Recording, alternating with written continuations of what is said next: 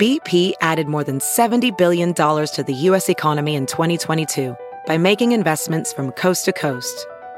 Investments like building charging hubs for fleets of electric buses in California and starting up new infrastructure in the Gulf of Mexico.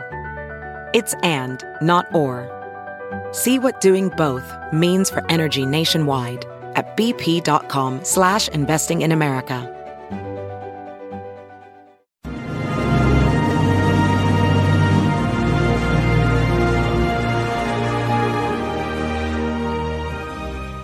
Hi, everyone. Judge Andrew Napolitano here for Judging Freedom. Today is Tuesday, March 21st, 2023. It's about 11.05 in the morning here on the east coast of the United States.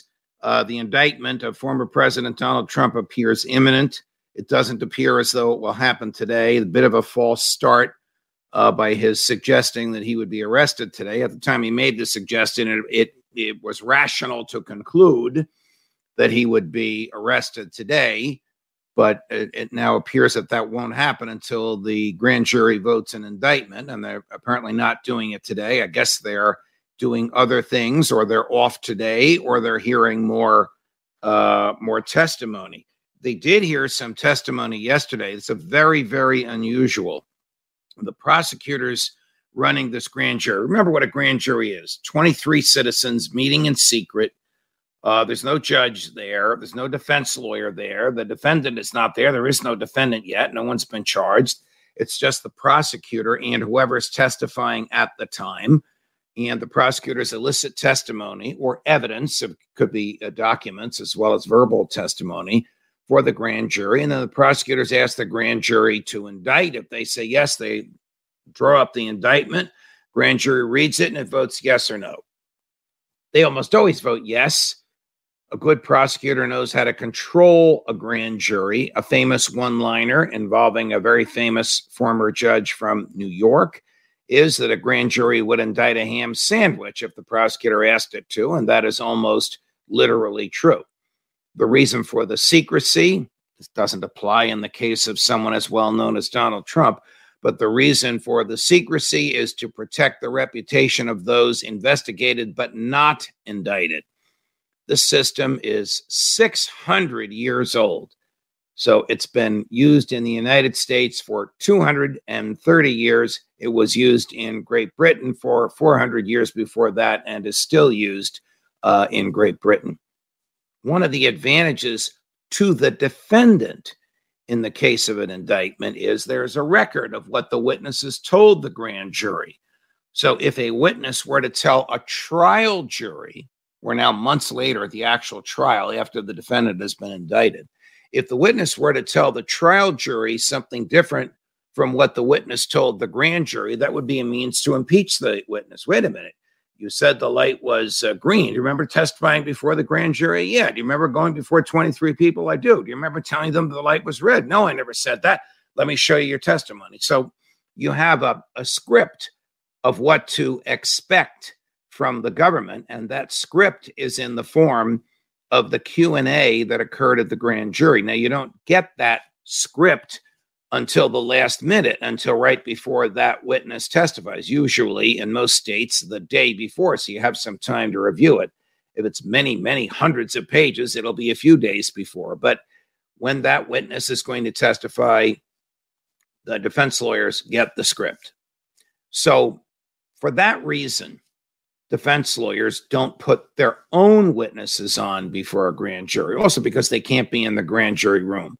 But yesterday, that basic rule, no defense witnesses before a grand jury, uh, was violated when the government said to Trump, through his lawyers, Do you want to testify? The lawyers said no. Do you have anybody you want us to hear from? The lawyers said yes.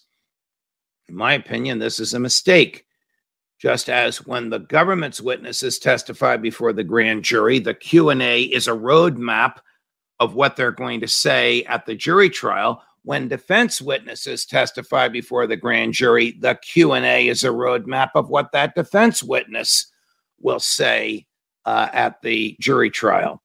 And while the government is required to tell defendants what the government's witnesses are going to say. The defendants are not required to tell the government what their witnesses are going to say. There's some exceptions to that involving uh, technical uh, expert witnesses, but n- none of them applies here. The reason I give you this background is because yesterday, a lawyer by the name of Bob Costello, a very well respected, highly regarded New York City white collar criminal defense lawyer that many of us in this business know and respect, testified in behalf of Donald Trump at the grand jury. And the essence of his testimony was I know Michael Cohen. That's Trump's former lawyer, who's the government's pr- principal witness against him, and he's unworthy of belief. Now, even though grand juries meet in secret, and even though it's illegal for grand jurors to reveal publicly what they heard for lawyers or clerks or law clerks or uh, stenographers who might be in the room to reveal what they heard, it is not unlawful for witnesses to reveal what they said and what they heard.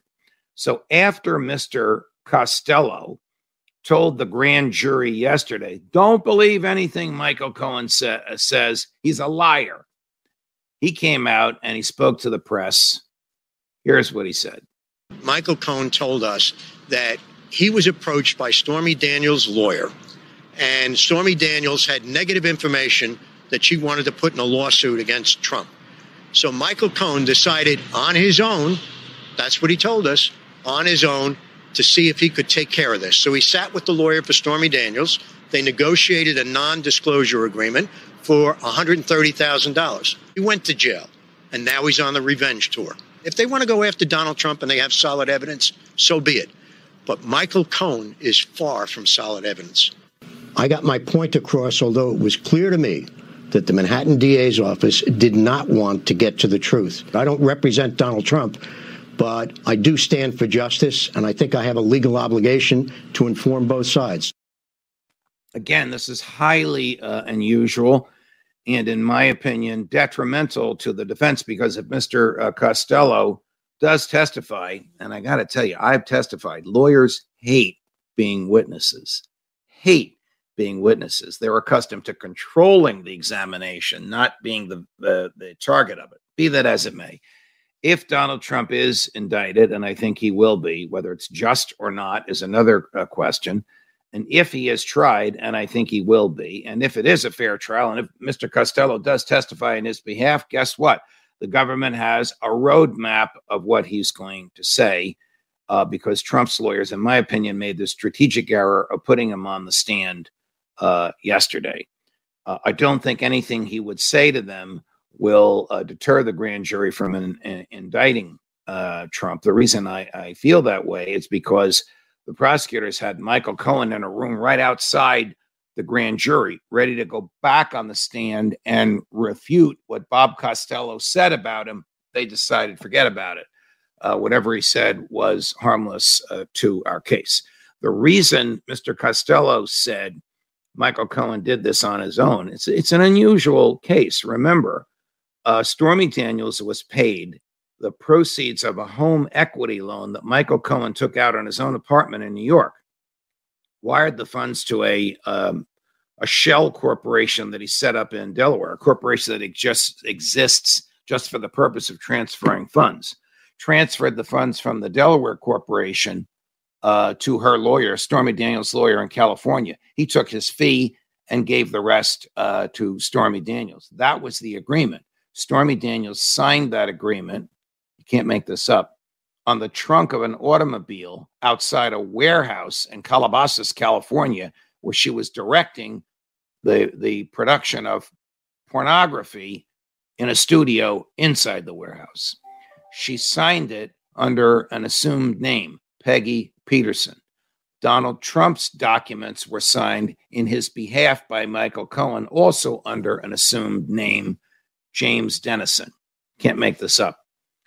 If Michael Cohen did this out of the goodness of his heart, as Bob Costello says Michael Cohen once told him he did, if he did this because he loved and wanted to help his billionaire boss, uh, and so he took a, a home equity loan out on his own home to save the billionaire boss's marriage or to save the billionaire boss's campaign for president, why did Donald Trump reimburse him? How did Donald Trump reimburse him? That's the issue. Cohen was reimbursed $10,000 a month for 13 months. There's $130,000 by the Trump organization, which listed it as legal fees. That's the hook on which the prosecutor hangs its hat. In the state of New York, it is a misdemeanor, a low level crime, one for which the maximum penalty in jail does not exceed a year, one ordinarily redressed by a guilty plea and the payment of a fine and the correction of the books. But in New York, it is a misdemeanor uh, to record an, a corporate expenditure erroneously or deceptively. It becomes a felony. Now we're talking serious stuff. If that misdemeanor was committed to hide a felony, what would the felony be? The use of corporate funds from the Trump organization to pay a campaign debt, so campaign obligation, silencing Stormy Daniels. Why was it a campaign obligation? This all happened the last two weeks of October 2016 when Trump was running against Hillary Clinton. This all happened two weeks after the Access Hollywood tapes came out. This all happened when Donald Trump thought, we all thought, turned out it wasn't true, but we all thought he was on the ropes and Mrs. Clinton uh, was going to clobber him. The last thing in the world the campaign wanted was for Stormy Daniels to hold a press conference saying, I was a porn star, I had sex with Donald Trump. He didn't pay me money, but he promised to get me on a show. He never got me on a show. She never said that publicly because she accepted the $130,000. So the issue comes down to sounds a little tawdry, but this is what a jury's going to have to decide. That $100,000, $130,000 paid by Michael Cohen through the circuitous route to Stormy Daniels of his own funds reimbursed by the Trump organization. Was that to save Donald Trump's marriage to Mrs. Trump? Or was it to save Donald Trump's campaign against Mrs. Clinton? If the former, no felony, just a misdemeanor of improperly keeping the books. If the latter, a serious felony for which people have been sent to jail. Michael Cohen himself went to jail for constructing this scheme, in which a federal judge found that it was a conspiracy to subvert federal election laws by using corporate funds and disguising them. And the, then the federal judge famously looked up from some papers and said, Oh, by the way, this conspiracy was orchestrated by an unindicted co conspirator who just happens to be, at the time he said this, the president of the United States. Okay uh, while we're talking about uh, jury trials, yesterday four oath keepers uh, were convicted in the Janu- one of the January 6 uh, conspiracy cases. I've been railing against these conspiracy trials. Look, if somebody broke into the Capitol, somebody didn't leave an area that wasn't open to the public, somebody walked into Mrs. Pelosi's office and put their feet on her desk and took the podium, if somebody with with colleagues prevented the House and the Senate from meeting, those are crimes, even if done for political purposes. But if somebody who never entered the Capitol building talked with other people about attempts to overthrow the government of the United States and didn't do anything about it, that's just a thought crime. Uh, the great lawyer Clarence Darrow. I'm reading a lot on Clarence Darrow these days because I'm about to do a one man show off Broadway called Clarence Darrow Tonight, which is me as Clarence Darrow recounting some of his uh, more famous cross examinations. In one of those scenes, Clarence Darrow says, it, and, and statement was made 120 years ago. You'll know that because of the value of money. If a boy steals a dime, he's not going to go to jail if two boys agree to steal a dime but don't steal it, they're going to go to jail. That's what happens in these conspiracy cases. Incite a riot, you probably would go to jail. Agree to incite a riot and then don't incite it, the government's going to prosecute you anyway. That's what happened with these oath keepers yesterday. That's what's going on with the Proud Boys as we speak. These are thought crimes where the defendants have not harmed a hair on the head of anyone. They are thought crimes. Ah, but because these defendants are conservative Republicans, of which I'm not one, I'm a libertarian. It doesn't matter. But because these defendants are conservative Republicans who wanted Trump in the White House, who hate Joe Biden and hate the present administration, the present administration is prosecuting them with zeal. My friends, there are no crimes prosecuted more zealously than those in which the government portrays itself as the victim. And governments love conspiracies. Justice Robert Jackson, a former uh, attorney general under Franklin Delano Roosevelt, called conspiracies the garden of the prosecutor's favorite because they are the easiest to prove since you don't have to show that anybody was harmed.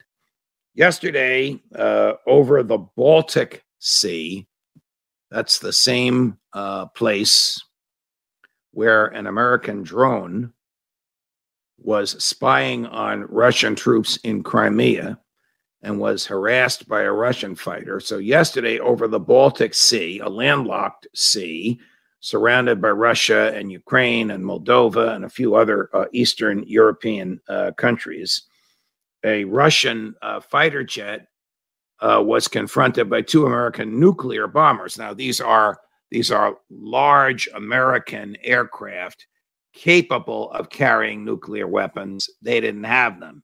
God forbid we ever use nuclear weapons. If we do, they'll come from missiles. They won't come from planes. But these planes were capable of carrying, but were not carrying nuclear weapons. Why do I point this out? Well, there's tape of it. You might see the tape on Fox News or CNN tonight. It's, it's really uh, uneventful. All you see is through through a peephole, uh, you see a magnificent jet flying blue skies, sunny because you're there above uh, the clouds. You don't actually see uh, the confrontation. What the hell were we doing there? Well, we do the same harassment of Russian jets, the same threats to Russian territorial sovereignty that the Chinese do with us with drones and balloons, uh, and that the Russians do as well. It's a game that all sides play. For the United States to feign moral superiority is simply treating us as if we were children. We all know that the government does this, the government does it all the time uh, the government does it because it wants to show that it's the king of the hill, that it's the bully on the block, and don't come near us. The Russians have the right to say, no, you're not. You are within a few miles of Russian territory, just as we would do if their fighter jets were a few miles off Long Island or Long Beach, California, or Honolulu, Hawaii, or where Russia's just a few miles from the United States, Juneau, Alaska. Okay, this one you're not going to believe. This this is like moving the goalposts closer to the 50 yard line because the quarterback's arm can't throw the ball far enough. New York State regents have decided to change the scores for math and English and, and lower what is now the new normal because New York City students have been doing so poorly. So I don't have the exact numbers, but if, for example, 80 was the new normal, now 75 is because the students just, the average student just can't seem to reach 80. Why is that? It's all post COVID.